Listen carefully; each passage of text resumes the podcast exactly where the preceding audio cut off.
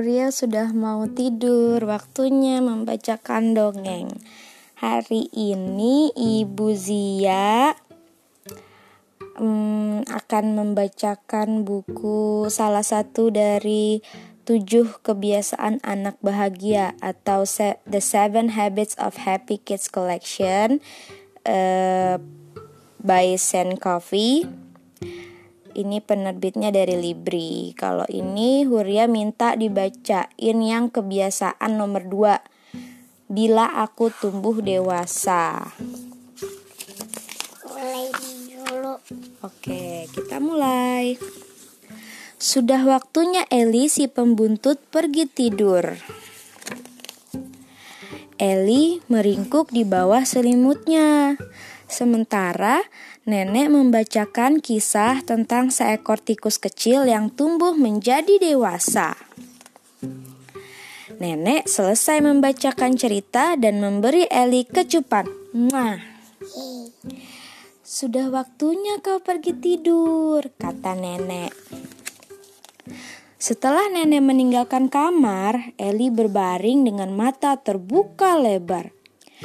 Bila aku sudah semakin besar, aku juga mau jadi dewasa. Suaranya lucu deh. Iya. Ia membayangkan seperti apa rasanya menjadi dewasa.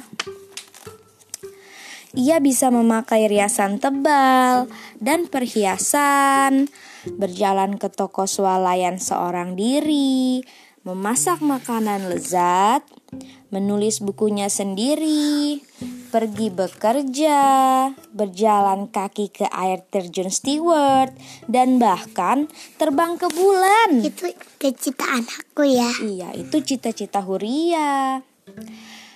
Tapi pertama-tama, kata Eli, aku perlu ke sekolah, mengerjakan tugas-tugasku, berdoa, dan pergi tidur.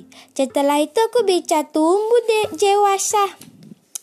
Eli membalikan badan, memejamkan mata, dan tertidur lelap.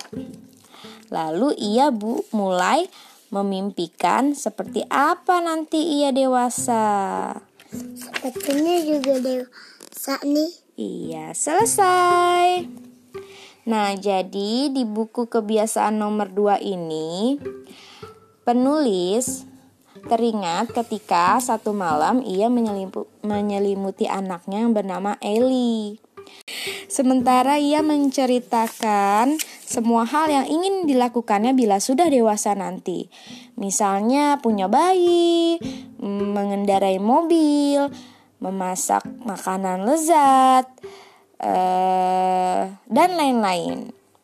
Penulis terkesan betapa pada usia tiga tahun anaknya sudah lancar membayangkan masa depan.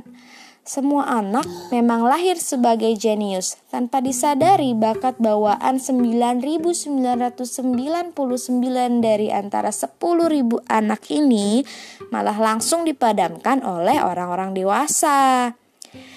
Memang benar, anak-anak dianugerahi bakat berimajinasi, salah satu dari empat karunia yang membuat kita menjadi manusiawi di samping hati nurani, kesadaran diri, dan tekad.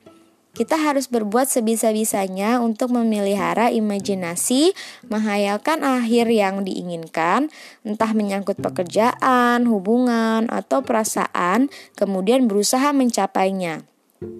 Semua hal diciptakan dua kali loh. Pertama di dalam hayalan, kemudian dalam kenyataan. Tanyakan saja pada Helen Keller, Mahatma Gandhi, Superman, atau Cinderella. Apa? Yang tadi Ellie. Nah, di dalam kisah ini, tekankan kepada anak bagaimana Ellie mulai dengan membayangkan hasil akhir. Ia membayangkan betapa asiknya menjadi dewasa serta berbelanja, memasak, berjalan kaki, dan bahkan terbang. Ia menciptakan masa depan di dalam hayalannya dengan detail-detail jelas. Namun kemudian ia menyadari bahwa untuk bisa mendapat apa yang diinginkannya, ia harus mengerjakan hal-hal kecil hari ini terlebih dahulu, seperti mengerjakan tugas di rumah, menggosok gigi, dan pergi tidur. Ya. Oke, sampai jumpa. Oke, sampai jumpa di dengok dengong lagi. Dongeng Huria berikutnya besok malam. Bye bye. Yang ini